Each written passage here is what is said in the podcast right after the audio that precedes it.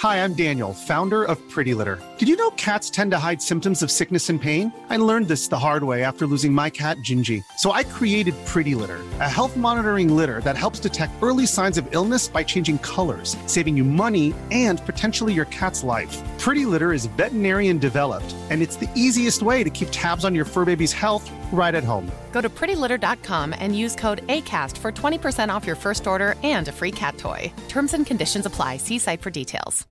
Imagine the softest sheets you've ever felt. Now imagine them getting even softer over time. That's what you'll feel with Boll and Branch's organic cotton sheets. In a recent customer survey, 96% replied that Boll and Branch sheets get softer with every wash. Start getting your best night's sleep in these sheets that get softer and softer for years to come. Try their sheets with a 30-night guarantee. Plus, get 15% off your first order at bollandbranch.com. Code BUTTERY. Exclusions apply. See site for details. Spring is my favorite time to start a new workout routine. With the weather warming up, it feels easier to get into the rhythm of things. Whether you have 20 minutes or an hour for a Pilates class or outdoor guided walk, Peloton has everything you need to help you get going. Get a head start on summer with Peloton at onepeloton.com.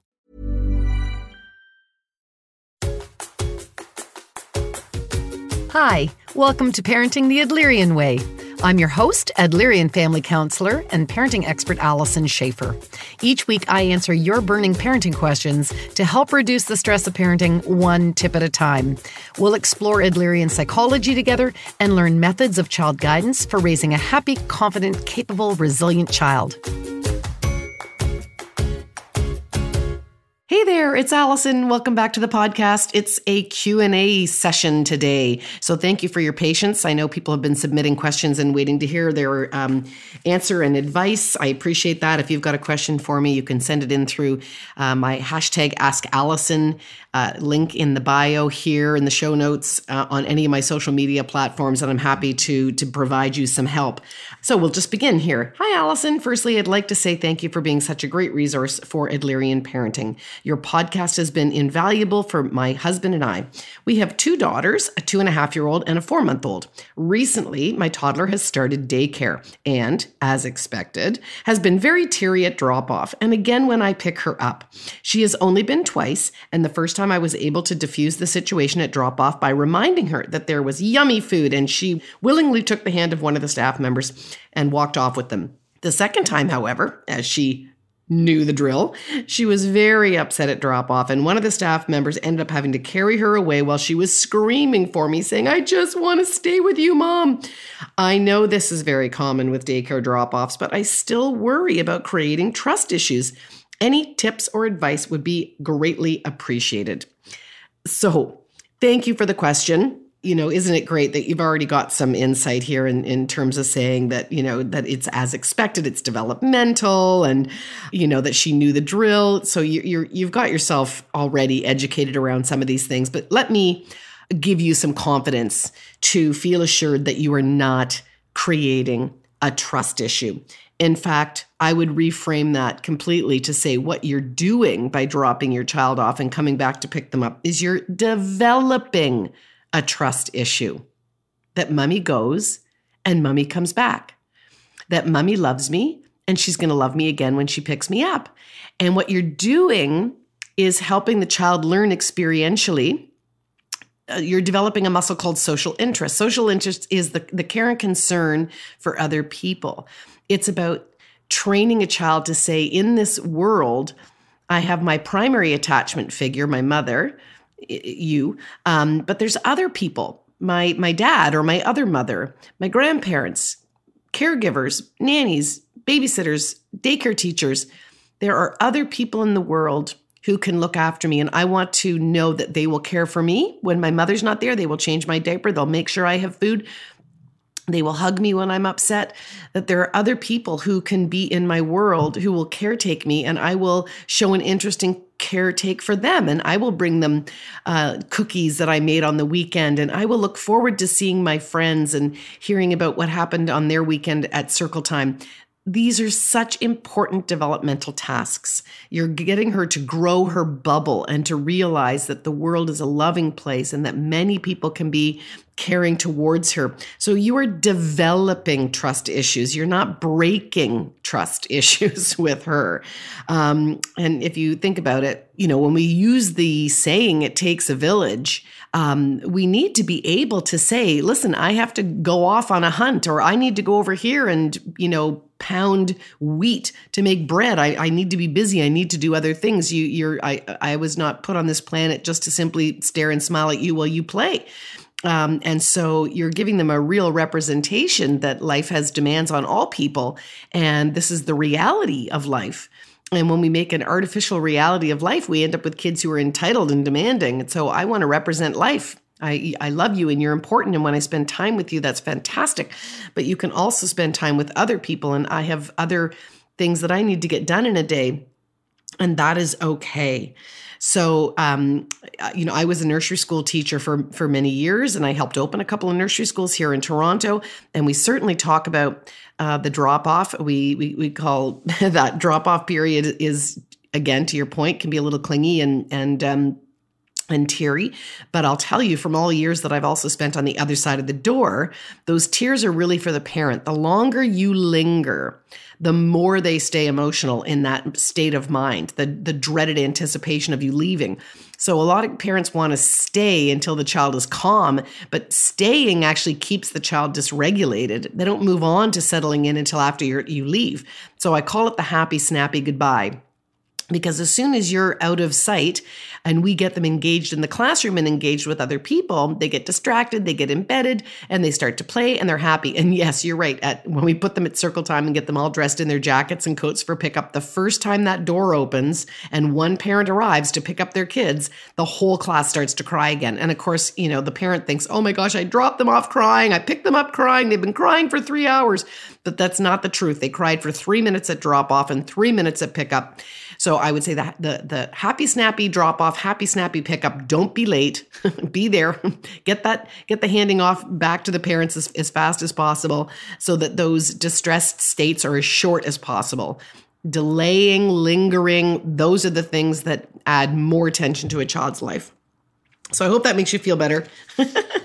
Keep doing the good work. I'm sure that part of the clinginess is also, you know, how come I'm getting dropped off and you get to stay home with the four month old baby? I think there is, um, when a new sibling comes along, I think that's one of those first um, little bits of, of sibling competition jealousy right there. But it doesn't mean you change that you're going to drop them off. It's just to understand that they're learning more about the fact that the world is shared with everybody and they'll do just fine if your attitude about it is positive. Okay, next question. Hope this email finds you and your family well. Thank you for that. I was just wondering if you had any suggestions about discussing death. My daughter is nine and my father is in his last stages of vascular dementia.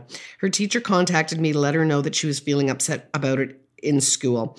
I try to talk to her, but I don't feel like I'm saying the right things. Any age appropriate book references would be appreciated. Um, I have a page on my website called uh, resources, and you can always look there for book topics. And if anyone discovers a book that they really like, um, please let me know. I like I'll review it, and, and if it's um, worthy, I'll put it up there. Um, uh, the folks at the Ontario, um, the sorry, I'm going to maybe get the name wrong here. Bereaved Families of Ontario is the word I'm trying to say there, are fantastic. Um, and so if you're looking for s- additional support, uh, you can check in with those folks as well. But I think the important thing to know here is um, it is an appropriate emotion to feel sad and upset as you know that somebody is facing death. And um, as parents, it may be very difficult for us to watch our child be upset, to be in pain. It's very painful as a parent. But I don't think the solution, as uncomfortable as that is for us to watch and witness, I don't think that the answer to it is for us to alleviate suffering from our child because because we can't. It's going to be sad. Death is sad and um, and grieving is appropriate. It's it's part of the process, and so I can't alleviate her suffering in the sense of making it go away, um, but you can sit with her in it, and you can let her know it is sad, And this is hard. And we're all feeling sad. And I think that one of the things that you can talk about is, you know, what she needs to kind of be at peace. And some of those things might be, um, and different people have very different beliefs about this. Some people really want to know, like at least, at least his suffering will be over, or it might be at least he'll be able to join Grandma who's in heaven. Um, or at least he'll meet his maker. Some people are very spiritual based around God and heaven. I, I, personally am not. So those weren't the things that I told my kids, but I certain, but of course that's you know that's one of the, the, one of the functions of, of religion is it gives us peace in believing those things. So if that's your faith, then you know share those with your kids absolutely. Um, but for me, it was more about talking about the legacy of the impact of a life, like throwing a, a, stone into the water and watching the ripples resonate out from it, and thinking about how we touch, how someone touches our lives, and how we keep them with us and their impact of being born and alive and in our world um, from keeping those memories alive and keeping traditions and things. So, sharing the stories, um, promising that we'll remember them and keeping them in our minds you know, looking, putting pictures up and um, you know, and then asking your child, is there anything that you still need to say? And uh, some kids do want to to share how important that person has been, whether that's in a, drawing a picture, writing a story, um, by making a little shadow box gift for them of, of, of important memories, something like that. I, action is always really, really important, and um, you're probably doing more than you know you're doing by just being with somebody. So, sitting beside them, putting your arm around them, crying at the same time. Those are all things of just joining and being with. We uh, we don't. This isn't a problem to solve. It's a problem to feel supported around. Um, so, I hope I hope that's helpful. The other thing I think is important for people to know, just because you're asking about book resources, there is um, great resources to be found at every public library. And uh, librarians who work in the children's section are trained in a very special way. My grandmother was a children's librarian, so I, I say that from a firsthand um, experience. So, not the general librarian, they have training too, obviously. You know, you go to school to be a librarian, but children's librarians, they don't, not every town and not every library has the capacity to hire somebody that's specially trained in that. But what they have in the children's section is they have a big book of like re, re, it's like a reverse index that gets published. So if you say i have a nine year old and um, she's we want books that have as a theme death and grieving they can go reference oh okay you know is she into this book or that book? Like now nine's a bit old but i remember uh, 10 good things about barney. I think it's by judith viorst and uh, I remember reading that book as as a child, so that might skew under nine. And a lot of books have been written since, because how old am I now? Um, but but that knowing that you've got a reference where you could say, "Oh, do you have a, a book on uh, how to be a good friend?" or "Do you have a book on the character trait of persistence?" or you know, they can make recommendations. So I think that that resource gets underutilized. So I just want people to know about that. So I'm very sorry that you have this impending loss coming up, and I, I hope that that is some some kind of help for for you in, in dealing with it, uh, both for you and your daughter, and for the whole family. If you've got kids, chances are they're interacting with technology in your household. We know that tech is here to stay. The difficulty for parents is learning how to manage it in a way that we can reap all the wonderful benefits that tech has to offer while mitigating the risks and the downside. So, to that end, I'm going to put on a webinar and you're invited to attend either live or to get a recording to watch at your own pace and time. We're going to be talking about how to make a media plan that really will be effective in helping your children at different ages and stages of their development. But it's not enough just to make a good media plan. It also means that we need to know how to enforce it. So, we're going to be talking about parenting tactics around that. As well, we're going to have all those good, tough conversations about those real safety issues and how to make sure that our kids are safe as they're surfing online and those sticky spots that are likely to come up. Are you going to find kids who have bullying texts? Sexting, you not getting response to your text message when that was the conditions of having the phone. Whatever those tricky situations are, we're going to be talking about them. So check out my upcoming webinar. We'll see you soon.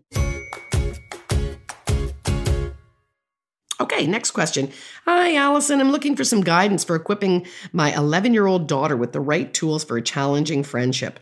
This friend has been in the picture since preschool. She's confident and she always pushes her way into the center of attention. She acts and dresses much older than her age, can be boisterous and quite frankly obnoxious. She is also at times rude, bullying. Example, capital letter mean texts excludes, meaning play with me and tell that other friend to leave, and has free reign on social platforms that my daughter is not yet allowed to use. She also seems to run the show in the schoolyard. My daughter is also very confident. They don't clash for an alpha position. My daughter genuinely prefers to keep the peace and have fun. My daughter does have other friendships which she enjoys, but she still goes back and spends time with this particular friend because the, the friend is fun when things are good. When I talk to my daughter about how her friend behaves, she observes the situation astutely and agrees her friend's behavior is offside. When my daughter calls out said behavior to her friend, the response is glossing over it, not apologizing, and changing the subject. My daughter also agrees that when she gauges her feelings after hanging out with this friend versus other, she has more positive feelings from her other friendships. We also talk about her family rules, and she doesn't overstep them when hanging out with this friend, or at least to my knowledge. Despite these conversations, my daughter is not connecting for herself. This friend is probably not a good one to keep around. My daughter keeps going back for more, wanting to hang out. I've tried to limit the time with my daughter that my daughter spends with her, declining some play dates, not signing them up for the same activities, but I am wondering if I should take a harder line about them hanging out together. What is your guidance about prescribing the friends our kids can keep? She says thanks, and then it says P.S. Another part of the challenge is proximity. This friend lives very close by, and the mom and I have grown a friendship over the years as well. P.P.S. Thanks in advance for the guidance. Love your podcast and all your parenting tips. Okay, thank you for that.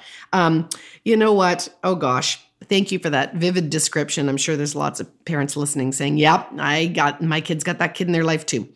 But you end with the very succinct question: What is your guidance around prescribing the friends our kids can keep? We can't. What is that magic that makes us love and like people? What, you know, what is the attraction? You know, there's something whimsical, magical, out of the ordinary in, in who we pick. And for some reason, she has picked this person. I don't know. Maybe she's got qualities that your daughter wishes she had. Maybe she has social status in the classroom and she wants to get into the inner circle, or there's there's some compelling reason. We will maybe never be able to understand it. But what I love is that you've done so much there in saying, what does a good friendship look like? How do you feel when she treats you that way? Can you speak up? And she does. Does she have other friends? She's not at the mercy of this friendship. Uh, how, has she learned the the fine art of acquiescing in order to keep the peace and tolerate? She she does.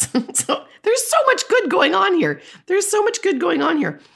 Um, at the end of the day, I think she'll just end up whatever growing tired moving on this there's so many friendships she's going to try on for size. She's not faded. She's, she's clearly not being impacted like you said when you set a family rule. You know she's not shoplifting or vaping or trying things by her friend by this influence. She's she's holding on to the rule in your influence. So i think that the only other thing that i would add to this is to just say to her you know what um, I know for me, I wouldn't tolerate a friendship like that, but you know, I trust you to make good decisions for yourself and then leave it be. Leave it be. Leave it be. Let her know she can come to you if she has friendship problems, but I don't think there's a single other thing for you to do. And it's so interesting in this day and age because our kids do our relationships with our kids are better than they've ever been in the history of humankind. So it means that they come to us and they do share a lot. And because they share a lot, we know a lot. We know more. I mean, back in the day, it would have been benign neglect. I mean, you, you, know, ask a parent back in the 20s to, to even name their kids friends they wouldn't know. And they certainly wouldn't know what they did in their free leisure time. so, because we know so much, we've got our eyes on this all the time. And it means that we have an opinion and we want to get in there and get busy with our active verb of parenting. But um, it's just a time to, to, to step back and, and let her manage. And I, I think it sounds like you've done a beautiful job and that she is. So have no fear. Have no fear. Let her have a crappy friendship. She'll have a bunch more before she's done growing up and figuring it out for herself. okay. Next question. Hi, Alyson. My four year old, and for the context, he has a one year old brother, has been extremely rude lately, most notably when we have visitors staying with us, such as his grandparents. He'll contradict everything they say. Um, yell at them when they ask him a question, or try to help in any way. Some of these behaviors are present even when we don't have visitors, but to a lesser degree. He's quite particular about having things in their place, his routines, and how things are done. So I think he finds it hard when things are out of the ordinary. If his grandmother offers to read him one of his bedtime stories, he'll scream, No, go away. Or sometimes even more extreme, I never want to read with you ever. If a guest sits down on the bench by the front door to put on his shoes, he'll yell and push them off because that's where he sits to put his shoes on. Similarly, if they sit in the chair where his dad usually sits in the kitchen table, even if dad's not there, he'll yell and push them to get out of daddy's seat. If they unknowingly do one of his jobs, like putting on his putting his boots or mittens away, he'll lose it and collapse on the floor crying. Understandably, the whole situation is upsetting and disappointing for grandparents who just want to spend time with them, and it makes their visit more stressful for me. I'm not sure how I should react to the rudeness and yelling. I'm also self conscious about the way I respond to him when others are around. Read, mother in law judging my parenting style. So I'm hoping that you can help me prepare for the next visit. My typical reaction is to calmly validate his feelings. Before the last visit, I came up with a code word with him so that during their visit, he felt like he, if he needed some alone time with me, he could say the word and I'd make sure that we could take a break and do something. Just the two of us. He didn't end up using the word at all and was rude as usual. I'd love to hear your thoughts on this, Alyson. I've learned so many helpful things from you, and I feel fortunate to have you as a resource. So, from an Adlerian perspective, we say that all behavior has a purpose. What's the usefulness? Of the behavior. And um, we have this wonderful four goal chart um, that um, helps walk us through doing a differential diagnosis to say, is it for undue attention seeking? Is it for power? Is it revenge? Or is it um, for avoidance, you know, in, assumed inadequacy, helplessness, hopelessness kind of a thing? Those are the four goals under that age. And when you look at that chart and you're trying to do the differential diagnosis, one of the first uh, criteria or data points that we're looking for is what is the emotional state that it evokes in the people that are in the social scenario w- when this occurs. Now, I, I don't know, you haven't said how grandma and grandpa feel when he is rude to them, but you're sure telling me how it makes you feel um, that you're you're um, upset and embarrassed, that you're feeling judged by the parents. He's he's uh, bringing up feelings of inferiority around your parenting performance. So. Uh, it, it could be that it is a power play so that when you know you might be you might rule the roost when when you're home alone with him but by god he's got you when he can embarrass you in front of your parents and make you feel inadequate in front of the in-laws uh, then he's got the upper hand um, you know, it could be it could be retaliatory. Now, it's often if he's the eldest, because you say he's four and the kids are one, it may well be that um, he has an eldest rigid rule bound kind of mindset that that to your point you know things are done a certain way and we don't break the rules and and that's that's the rigidity of a young mind. And part of our training as parents is to help move children out of that very simplistic black and white thinking. You know, things, you know, blue is for boys and pink is for girls and boys have short hair and girls have long hair and daddy sits in that chair and and my job is to do mittens these are very rigid rule oriented things and eldests can really like to be first and best and want things just so and to follow the rules in order to make sure that they are being uh, successful in life. Learn the rules, apply the rules, and then you'll know for sure and certain that you are good and worthy. And he might have a really hard time with, with rules being bent.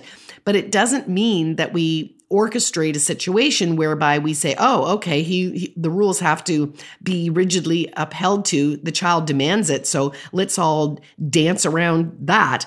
Instead of us trying to conform our behaviors to the child's view of the world, instead we want to move their private logic in line with common sense, which is many people can tuck you in and people can help you with shoes and mitts. And well, you might have a preferred chair. When we have company, other people sit in those chairs and you're teaching him about the reality of the social order. And that might be uncomfortable for him and he might be demanding that it goes a different way. But we're training him to be a social citizen of the world and he needs to learn even if it upsets him. So when he is rude, again, we can't control the child, but we can control our responses to the child. And they try on different behaviors and they will keep doing the ones that work for him. So I would say when we are together, the social rule that I want to teach him is that when we have company and people come to our house, we're polite and we're social and we use our the social norm of etiquettes. And if he doesn't choose to be social, if he chooses to be rude, then he needs to be excused from socializing. So I might just say, you know what, we that when we're out here, we're here for everybody. If we have a hard time with that, then we need to go to our room. And so you can play with your stuffed animals and you can read your books and you can be on your own. But if you'd like to be with us and you'd like to be with grandma and grandpa, then you need to put on your social face. And the social face is kind and polite and accepting of different rules at different times with different people and if he can't manage that, then I would escort him back to his room. At four, I think it's you. You can um, remove him from the situation. So it's not okay. It's not okay to be rude, um, but you don't always have to feel social. So I like that you said like, well, you know, we'll make a little signal if you want time with me but he doesn't use it. So he's using his rudeness to get something, and that's my best crack at it without uh, without knowing more. So I hope that's helpful. I think there's a bunch of timeouts in your future, and I think there's also a bunch of just working with him to put him outside his comfort zone that he doesn't rule the roost that there's exceptions to the rule and he needs to be more of a team player. So when you have that training time when you're alone and your parenting is not under the microscope, I would make sure that he's learning to conform to to to the social order of the house, not you making the social order of the house to the way he wants. So an example for that might be he might really want to have chicken fingers for dinner, but you've made meatloaf. He's going to have to deal with the dinner choice that you made. That he might uh, want um, daddy to do the tuck ins, and you're like, daddy's not available. It's my tuck in. It's my tuck in or no tuck in, as opposed to demanding and getting what he wants all the time. Um, I hope that's.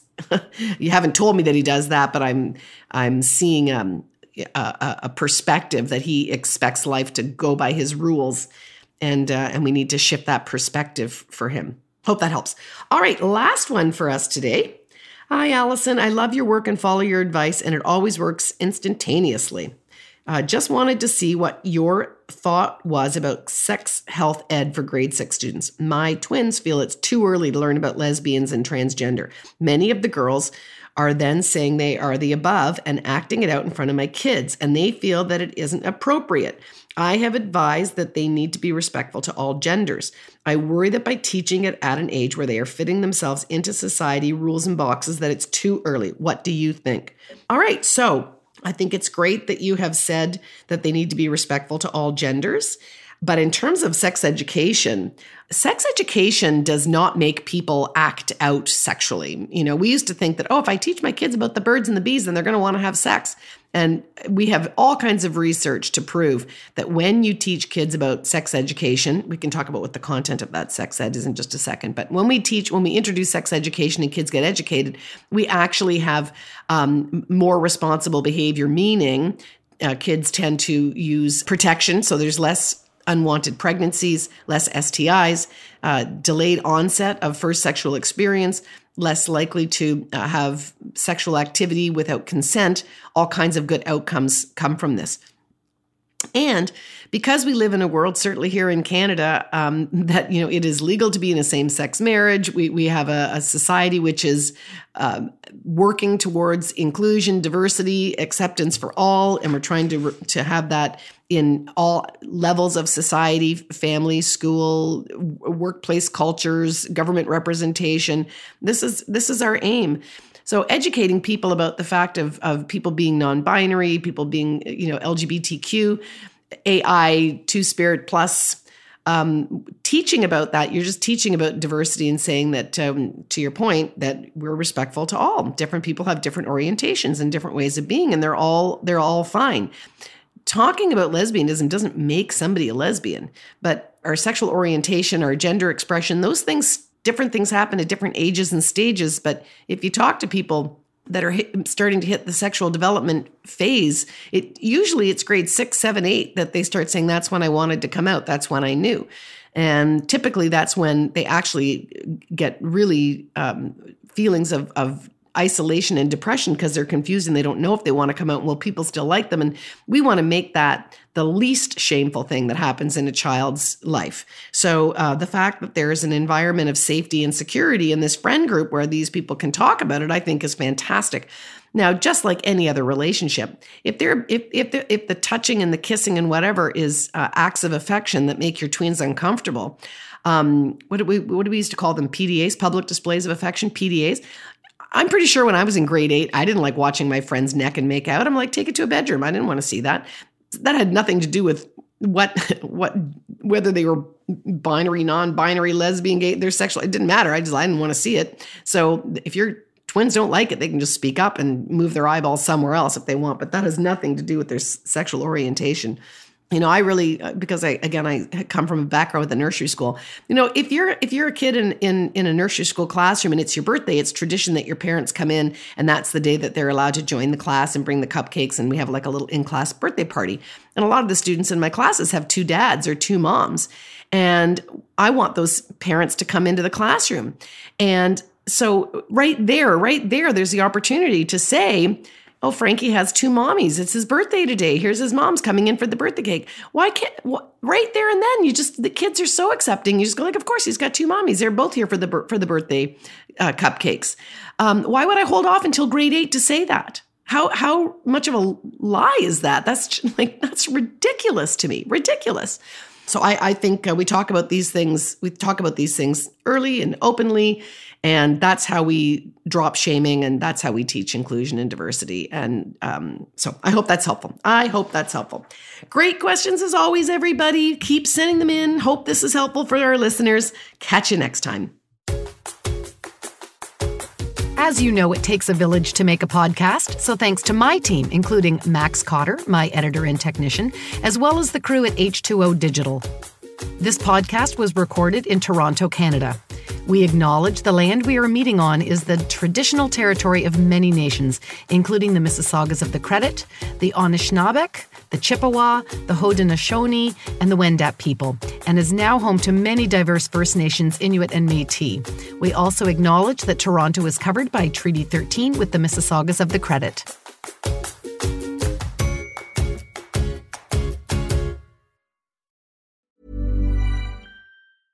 Even when we're on a budget, we still deserve nice things. Quince is a place to scoop up stunning high end goods for 50 to 80% less than similar brands. They have buttery soft cashmere sweaters starting at $50, luxurious Italian leather bags, and so much more. Plus, Quince only works with factories that use safe, ethical, and responsible manufacturing. Get the high-end goods you'll love without the high price tag with Quince. Go to quince.com/style for free shipping and 365-day returns. Imagine the softest sheets you've ever felt. Now imagine them getting even softer over time. That's what you'll feel with Boll and Branch's organic cotton sheets. In a recent customer survey, 96% replied that Boll and Branch sheets get softer with every wash. Start getting your best night's sleep in these sheets that get softer and softer for years to come. Try their sheets with a 30-night guarantee. Plus, get 15% off your first order at bollandbranch.com. Code BUTTERY. Exclusions apply. See site for details. Mom deserves the best, and there's no better place to shop for Mother's Day than Whole Foods Market. They're your destination for unbeatable savings, from premium gifts to show-stopping flowers and irresistible desserts. Start by saving 33% with Prime on all body care and candles. Then get a 15-stem bunch of tulips for just $9.99 each with Prime. Round out Mom's menu with festive rosé, irresistible berry chantilly cake, and more special treats. Come celebrate Mother's Day at Whole Foods Market.